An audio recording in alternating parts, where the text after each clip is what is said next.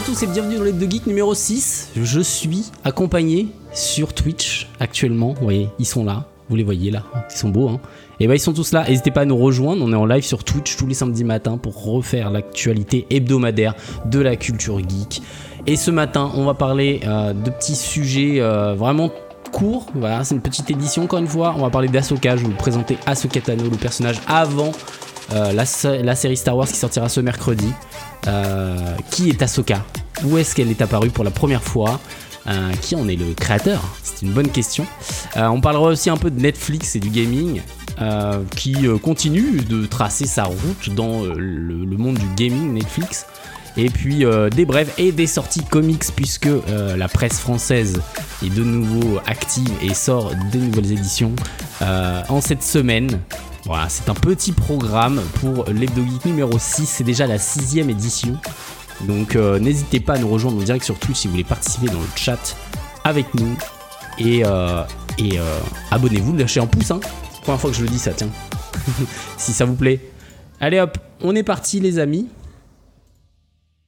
Et on commence directement dans le vif du sujet avec Ahsoka Tano, Star Wars Ahsoka. Que savoir avant la sortie? C'est la nouvelle série Star Wars qui sortira ce mercredi 23 août. C'est une série qui est fortement attendue par de nombreuses personnes, euh, moi notamment. Euh, et donc, euh, je vous fais un peu la, revue de qui est Ahsoka. Ahsoka, c'est un personnage du coup créé par Monsieur Dave Filoni et je mets un monsieur devant, j'insiste devant parce que si Star Wars en est là aujourd'hui, c'est en partie grâce à lui, disons-le. Euh, George Lucas a fait appel à Dave Filoni il y a, plusieurs années de ça et, euh, euh, notamment il a, participé à la création de, The Clone Wars qui est le, film d'animation, je parle pas de la série encore, je parle d'abord du film d'animation qui est sorti à peu près trois ans après La Revanche des Sith, le, troisième film de, la trilogie de, la trilogie d'Anakin hein, euh, que vous avez pu découvrir au début des années 2000. Donc The Clone Wars c'était un film d'animation qui devait étendre un tout petit peu euh, l'histoire finalement de Star Wars et de la guerre des clones et de la façon dont, dont, Anakin a pu euh, entamer une transformation en Dark Vador. Eh bien, c'est dans ce premier film d'animation qu'on a découvert Ahsoka Tano, cette jeune petite chippie, comme qui dirait, euh, qui euh, était un personnage euh, jeune, intrépide et qui a d'abord été énormément critiqué, il faut le savoir. Au départ, elle a été beaucoup critiquée, les gens ne l'appréciaient pas forcément. Et puis le personnage a évolué, son image a évolué également et elle a conquéri de plus en plus les cœurs des, fans jusqu'à devenir un personnage emblématique, notamment dans le développement euh, de la série d'animation The Clone Wars, voilà, qui est une série euh, différente du film, qui a une approche différente et qui raconte un peu plus de choses et dans laquelle on a retrouvé Ahsoka à de nombreuses reprises. Elle a eu euh, un, arc, incroyable dans The Clone Wars. Euh, jusqu'à la, la, saison 5 qui, euh, qui, euh, qui a mis un terme à l'histoire d'Asoka et, et, des Jedi. Je vous en dis pas plus. et, et, en plus de ça, le rachat de Disney à l'époque avait entraîné l'annulation de la série The Clone Wars, ce qui fait qu'on n'avait pas eu de nouvelles. On n'avait pas de nouvelles d'Asoka après ça. Il y a eu la dernière saison, la, la saison 6 de The Clone Wars qui était sortie, pas de nouvelles d'Asoka. Et puis, le rachat de Disney, ça a été aussi la possibilité d'avoir une nouvelle série d'animation qui s'appelle Star Wars Rebels. Et dans Star Wars Rebels, eh ben, on a pu avoir le retour d'Ahsoka. Preuve, encore une fois, que c'est un personnage important, puisque Dave Filoni, qui était là à la co-création de Star Wars Rebels, a ramené de nouveau euh, Ahsoka, un personnage auquel il tient particulièrement. Donc voilà, c'est un personnage qu'on a découvert à travers différentes euh, itérations, différentes euh, créations sur l'univers Star Wars. Euh, on l'a découvert de différentes manières. Elle a évolué énormément. Je pense que c'est un des personnages qui a le plus d'évolution, si ce n'est le personnage qui a le plus d'évolution dans l'univers Star Wars. Jusqu'à devenir, euh, voilà, ce qu'on connaît aujourd'hui. Euh, une Jedi qui n'en est plus une. c'est en tout cas comme ça qu'elle se présente dans l'épisode de Mandalorian. Pourquoi? Parce que oui, on l'a vu en live action dans The Mandalorian, dans l'épisode 5 de la saison 2.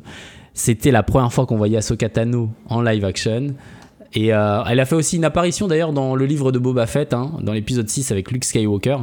C'était les deux apparitions euh, qu'on a pu voir notamment du coup euh, en live action et euh, à partir de à partir de la diffusion de l'épisode de The Mandalorian et quelques mois plus tard, si je ne m'abuse, ça devait être le 10 décembre, je sais même pas si je l'ai noté.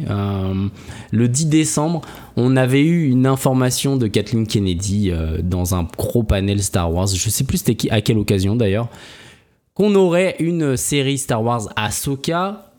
Et là, les plus gros fans étaient en folie complète, pendant que d'autres, on va dire, moins connaisseurs de l'univers, se posaient la question en mode ben pourquoi elle? C'est qui? Et donc voilà, on y arrive.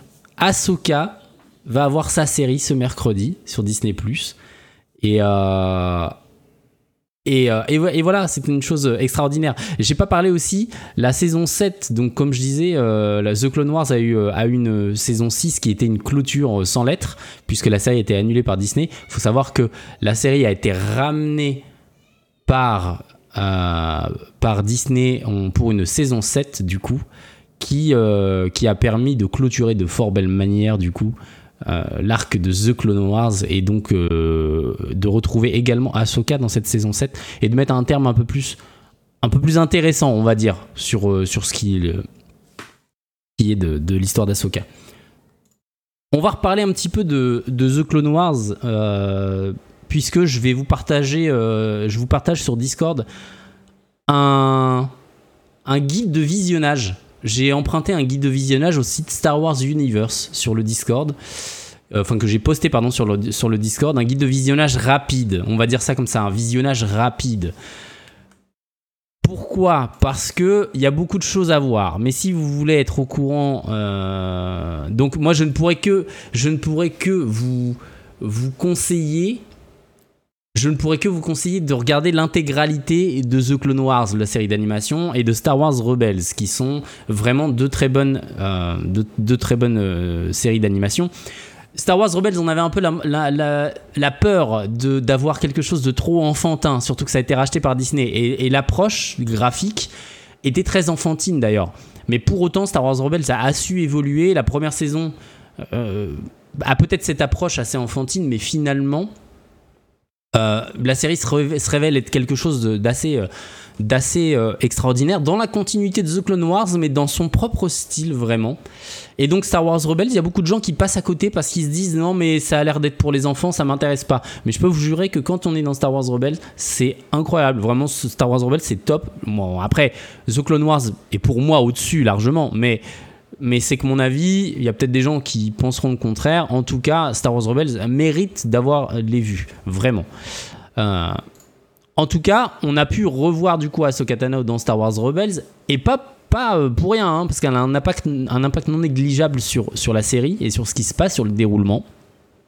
Et donc, je vous compte un petit peu le guide de visionnage que vous pouvez retrouver sur Discord. Donc, il suffit de rejoindre le Discord et d'accéder à, la catégorie Star Wars pour pouvoir, pour pouvoir y accéder. Donc voilà, des petites choses à lire. Si vous voulez ce guide, vous pouvez l'avoir sur le Discord. N'hésitez pas. Ça vous permettra vraiment de pouvoir regarder dans de meilleures conditions. Mais je ne pourrais que vous conseiller de regarder l'intégralité de The Clone Wars et l'intégralité de Star Wars Rebels, vraiment. Parce que franchement, ça en vaut le coup. Ça peut paraître un peu long, parce que oui, cette saison de The Clone Wars, cette, 4 euh, saisons, je crois, de, de, Rebels, ça fait un peu long. Mais franchement, bon, ça vaut le coup. Si vous aimez l'univers Star Wars, franchement, c'est à voir. Donc voilà, en tout cas, on retrouvera Ahsoka dès mercredi. J'ai grandement hâte. Donc j'ai beaucoup présenté le personnage comme on l'a vu, hein, Ahsoka, hein, euh, n'oubliez pas, j'ai passé la grande ligne, le principal intérêt c'est Ahsoka est la padawan d'Anakin Skywalker, je vous rappelle, hein, c'est quand même c'est l'apprenti d'Anakin Skywalker, donc euh, qui, euh, qui, qui sort de l'école Jedi et, va tout faire pour devenir une, vraie Jedi. Et il y, a une évolution folle sur ce personnage. Euh, je peux que vous recommander de regarder ce que je viens de vous citer parce que c'est vraiment qualitatif. Et, euh, ce personnage méritait d'avoir son propre projet. Et euh, j'espère sincèrement qu'ils se sont pas trompés, s'il vous plaît, parce qu'avec Star Wars et Disney, on souffle le chaud et le froid. Un projet sur deux, ça va pas. Donc bon, sachant que le dernier projet en date, euh, le dernier projet en date Star Wars, dites-moi si je me trompe, mais on est sur euh, Andorre. D'accord? Et Andorre, c'était Masterclass. Donc si c'est un projet sur deux, ça pue. mais bon, on va pas vendre le l'ours avant de l'avoir tué. On verra bien ce qu'il en est. Hein en tout cas, ça sortira dès mercredi. Bon, on passe au sujet suivant. On va parler de Netflix et du gaming. Parce que Netflix fait dans le gaming depuis 2021. Euh, Netflix stream du jeu vidéo, c'est-à-dire qu'ils permettent de jouer à des jeux vidéo en streaming directement depuis son mobile ou sa tablette. Ça, c'est depuis 2021. Vous donc, c'est seulement sur mobile et tablette, ok, mais on a une première phase de test qui vient d'arriver sur TV, PC et Mac. Oui, première phase de test, ça y est. On peut enfin avoir des jeux sur Netflix hors des mobiles et tablettes. En gros, comment ça va se jouer? Sur TV, vous allez prendre votre smartphone pour avoir une manette en fait. Voilà, vous avez une application euh, avec une manette qui est dessinée dessus et vous pouvez jouer comme quand vous jouez sur un smartphone. Euh, vous pouvez jouer à partir d'ailleurs sur TV, ça va être à, partir de, certains équipements. Attention, il y en a quand même beaucoup. Hein. Mais en gros, ça sera Amazon Fire TV, Chromecast, Google TV, LG TV, Nvidia Shield, euh, Roku, les Smart TV Samsung et les Smart TV Walmart ONN. Ça, c'est marché américain, donc euh, normalement, on n'a pas en France.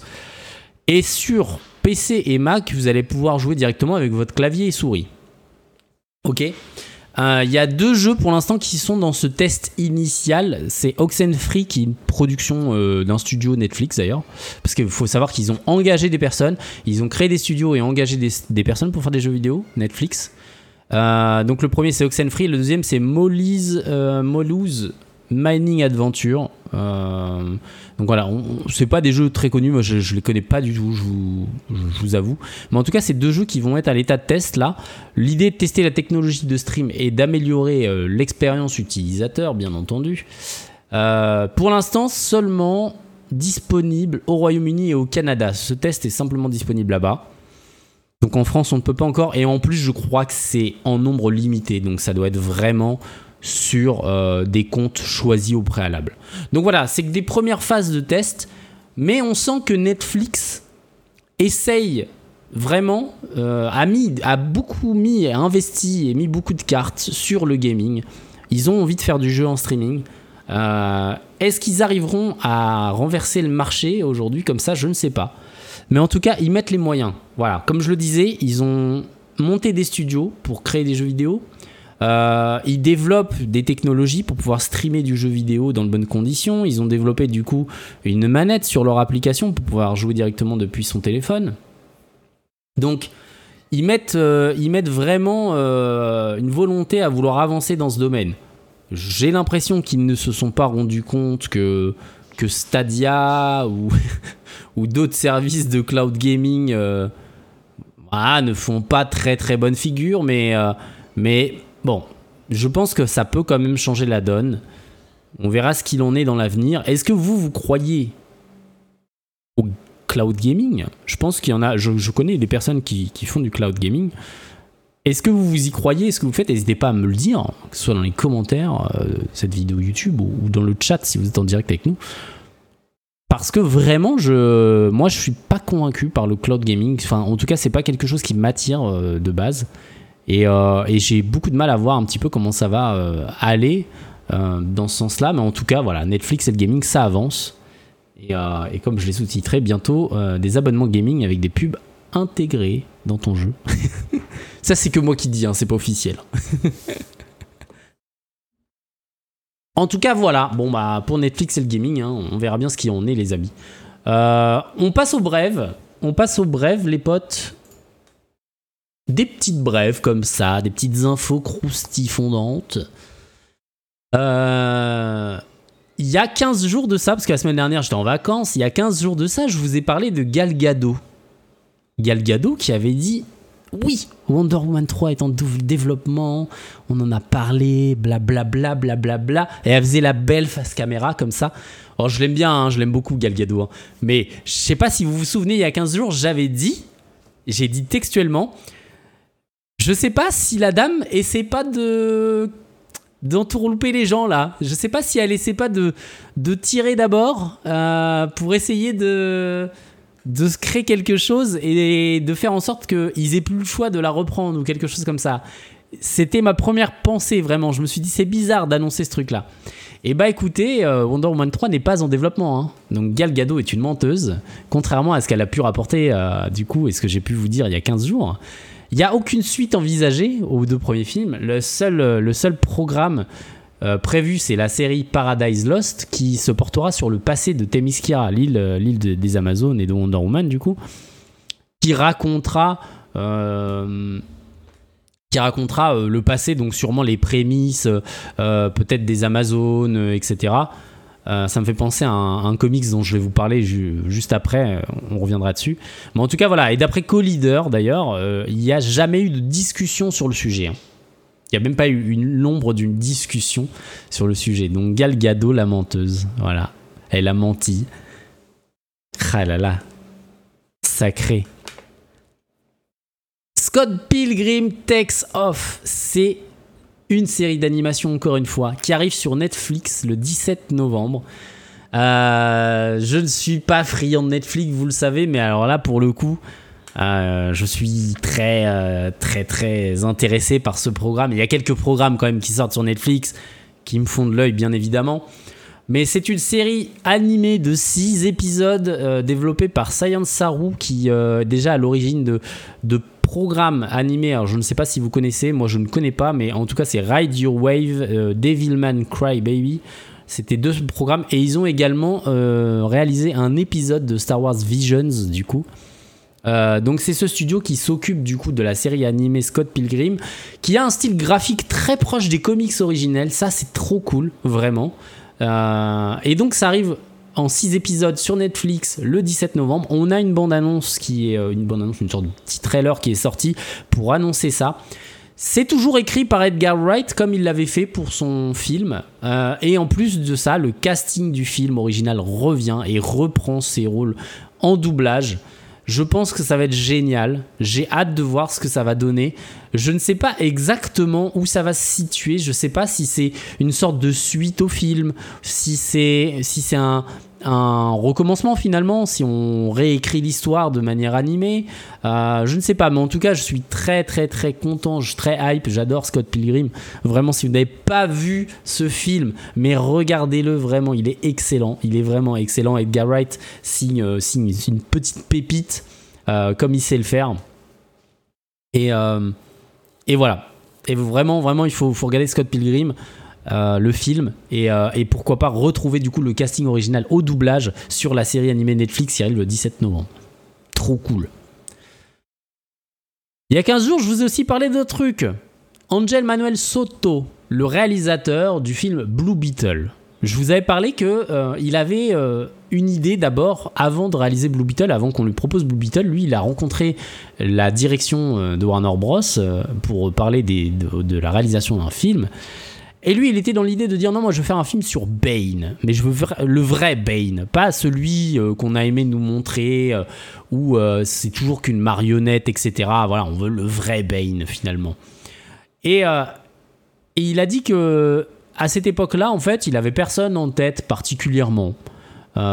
qu'il a commencé à parler de ce projet, que machin. Et puis en fait, il y a un mec qui est sorti du bois en disant Moi j'aurais aimé jouer Bane, et c'est Dave Bautista. Et bah là, ça a fait euh, ni une ni deux dans la tête de Angel Manuel Soto qui dit Mais bien sûr, si je devais faire un Bane, ça serait Dave Bautista. C'est lui-même qui nous l'a annoncé, qui nous l'a dit. Euh, donc moi je serais euh, complètement ravi étant, étant un, fan de, de, catch et de la WWE.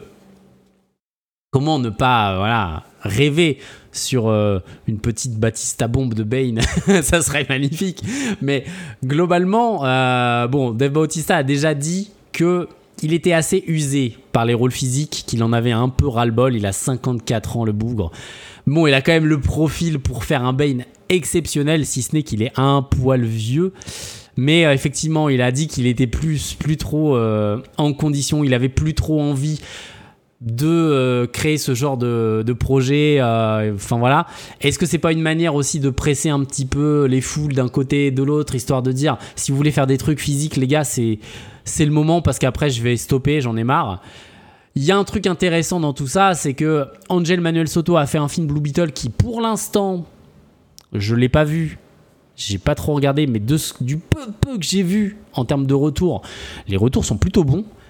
C'est pas le film de, de l'année, ça sera pas le plus grand film d'ici qu'on ait vu, mais en tout cas, ce n'est pas un mauvais film. C'est déjà une bonne chose quand on voit les dernières itérations de. Hein, quand on voit Shazam, Black Adam, euh, The Flash.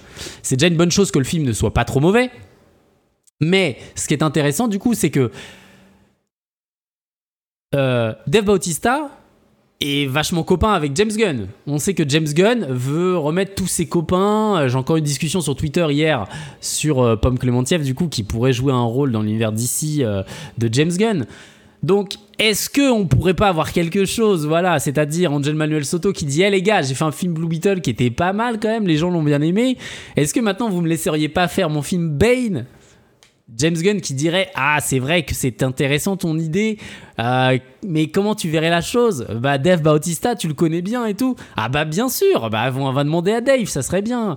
Et Dave, comment refuser mon ami James Gunn qui me demande de jouer Bane, un personnage que je veux jouer Bon, ok, j'ai 54 ans, mais c'est pas grave, les gars, on va les pousser de la fonte encore un petit peu, et puis euh, voilà. Ça fait rêver quand même, non? Je vous avoue que ça fait rêver. Parce qu'après, on peut parler de l'âge de Dave Bautista, mais en vérité, en vérité, Bane, il traverse les générations. Je pense qu'en fait, Bane n'a pas d'âge. En fait, je pense que c'est ça le truc. Bane, il a pas d'âge. Tu, tu, peux avoir un mec de 54 ans, tu lui mets son, son putain de masque. Non, c'est, je pense sincèrement que Bane, il peut être joué par Bautista qui a 54 ans, c'est pas grave en fait, c'est pas grave. Donc, je pense sincèrement que ça peut être un putain de projet et je souhaite de tout cœur que Blue Beetle fasse des bons scores pour que vraiment on puisse donner à Angel Manuel Soto euh, son, son, film Bane. Parce que un mec qui a, l'air aussi investi dans le truc, à qui on a dit non non mec ton film Bane on peut pas. Par contre on a Blue Beetle qu'on aimerait bien mettre. Est-ce que ça t'intéresse? Et le gars dit oui. Et il te fait un truc il a cette vibe latino etc il a tout qui ressort. Ça marche quoi. Ça marche vraiment a priori, ça a l'air de le faire. Pourquoi pas, quoi? Allons-y, faisons un Bane aussi qui soit latin, un Bane là qui va casser des bouches et qui soit pas qu'une marionnette. Sincèrement, allons-y, quoi. S'il vous plaît, s'il vous plaît. ah là là. Bon, dans le reste des brèves, dans le reste des brèves, les amis, on a un trailer qui est sorti pour The Continental From the World of John Wick. Oui, la série The Continental qui sortira sur Prime Video, du coup en France. Euh, on retrouve un New York des années 70. Donc, euh, avant Winston, avant euh, le, directeur du Continental de New York qu'on connaît de nos jours. mais attention, avec un mec qui s'appelle Cormac, Cormac, je crois, qui est joué tout simplement par Mel Gibson. Ouais, le retour de Mel Gibson dans une production voilà, je, dis oui. Donc ça se passera dans le New York des années 70. On aura beaucoup plus d'infos sur la grande table apparemment, pour ceux qui connaissent bien l'univers de John Wick. Euh, et donc ça sortira le 22 septembre sur Peacock. On n'a pas d'informations en France sur la sortie, néanmoins ça sortira sur Prime Video euh, apparemment. Donc euh, vivement, moi j'ai vraiment très hâte, je suis absolument fan de l'univers de John Wick depuis, depuis le premier film et depuis qu'ils ont étendu l'univers dans le deuxième, j'étais complètement complètement abasourdi dans le deuxième John Wick. J'ai, je dis mais comment on a pu en arriver là? C'est incroyable le développement en fin de compte de cette licence. On sous-estime complètement ce qui peut se cacher euh, après le premier film, ce qui, a été c'est, ouf. Et donc du coup bah, j'ai hâte de découvrir cette série euh, qui nous en apprendra beaucoup plus. Euh, bah, sur le Continental, sur la, série d'hôtels des Continentales qu'on connaît, et puis sur la grande table a priori. Ensuite, Dernière petite brève aujourd'hui. Deadpool 3 n'est plus listé pour sortir en mai 2024. Voilà, on en avait parlé, on avait parlé de la grève, de la mise en pause du projet, du tournage, tout ça, tout ça, tout ça. Et ben écoutez, il y a un listing du rapport financier Q3 euh, des actionnaires euh, euh, du côté de chez Disney qui est sorti du coup. Et Deadpool 3 n'est plus listé pour sortir en mai 2024. Est-ce que c'est un oubli? Je ne pense pas. On avait bien dit hein, que la, grève allait entraîner des reports. Là, on a un film qui avait été avancé en plus. C'est ça le pire. Hein. Il y a peu de temps, le film a été avancé du mois de novembre au mois de mai. Donc, on a décidé de sortir le film six mois avant.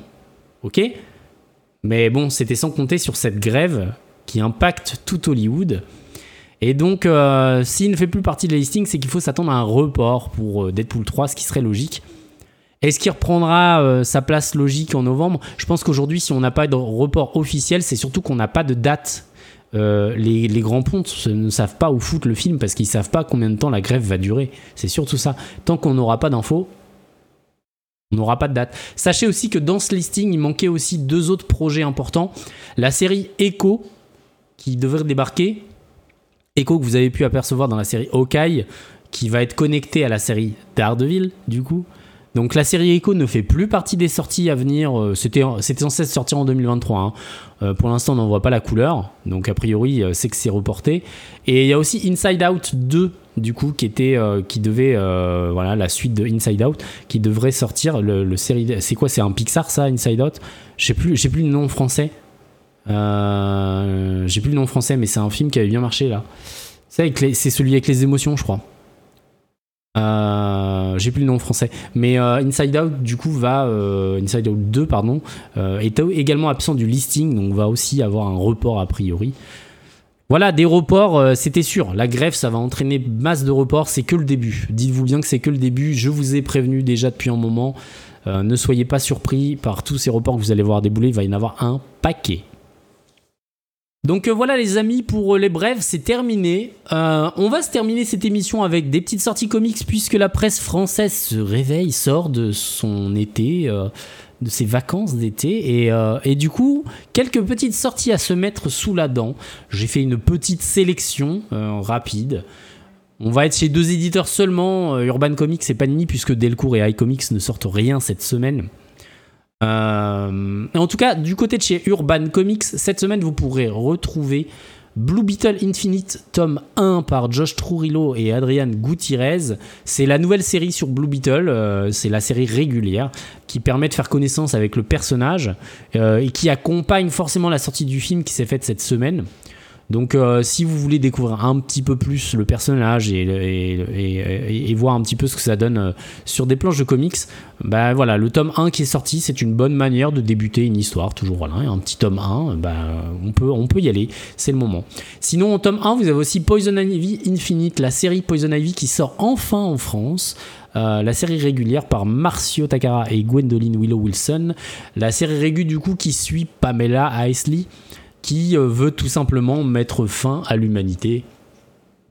Voilà, c'est simple, hein. C'est Poison Ivy. Hein. Apparemment, j'ai ouï dire, euh, petite, euh, petite recommandation de La Caverne de Batsy, si vous connaissez, il y en a certains qui connaissent. Euh, c'est Batsy qui recommande fortement Poison Ivy. Vous savez que c'est une fan de, Ivy et euh, elle en a déjà parlé de nombreuses fois. C'est très très qualitatif apparemment le Poison Ivy. Moi en tout cas j'ai euh, fortement envie de, lire ça. On aura aussi la sortie de Wonder Woman Historia. C'est un black label du coup, un récit unique de 248 pages par Kelly Sue DeConnick et Phil Jimenez du coup, qui va retracer l'histoire des Amazones et donc de Diana. Donc ça, ça fait un peu écho à ce que je vous ai parlé euh, tout à l'heure sur euh, le projet Paradise Lost, du coup, euh, le, projet de série qui est prévu sur le DC Universe, du coup, de James Gunn. Bah voilà, je pense qu'on a deux choses. On, à mon avis, le Paradise Lost peut s'inspirer grandement de ce qui se passe dans Wonder Woman Historia, vu que vraiment, voilà, ça va retracer l'origine des, Amazones à Themyscira, comment ils en sont arrivés là, euh, et, euh, et, comment est arrivée Diana dans notre, dans notre monde apparemment. Donc euh, ça a l'air d'être très beau, ça a l'air vraiment d'être très beau. Je ne sais pas ce que donne le récit, je connais pas spécialement l'auteur, donc j'ai pas plus d'infos que ça là-dessus, mais en tout cas bon bah c'est un petit black label. Si vous êtes passionné de Wonder Woman, je pense que c'est un black label à acheter largement.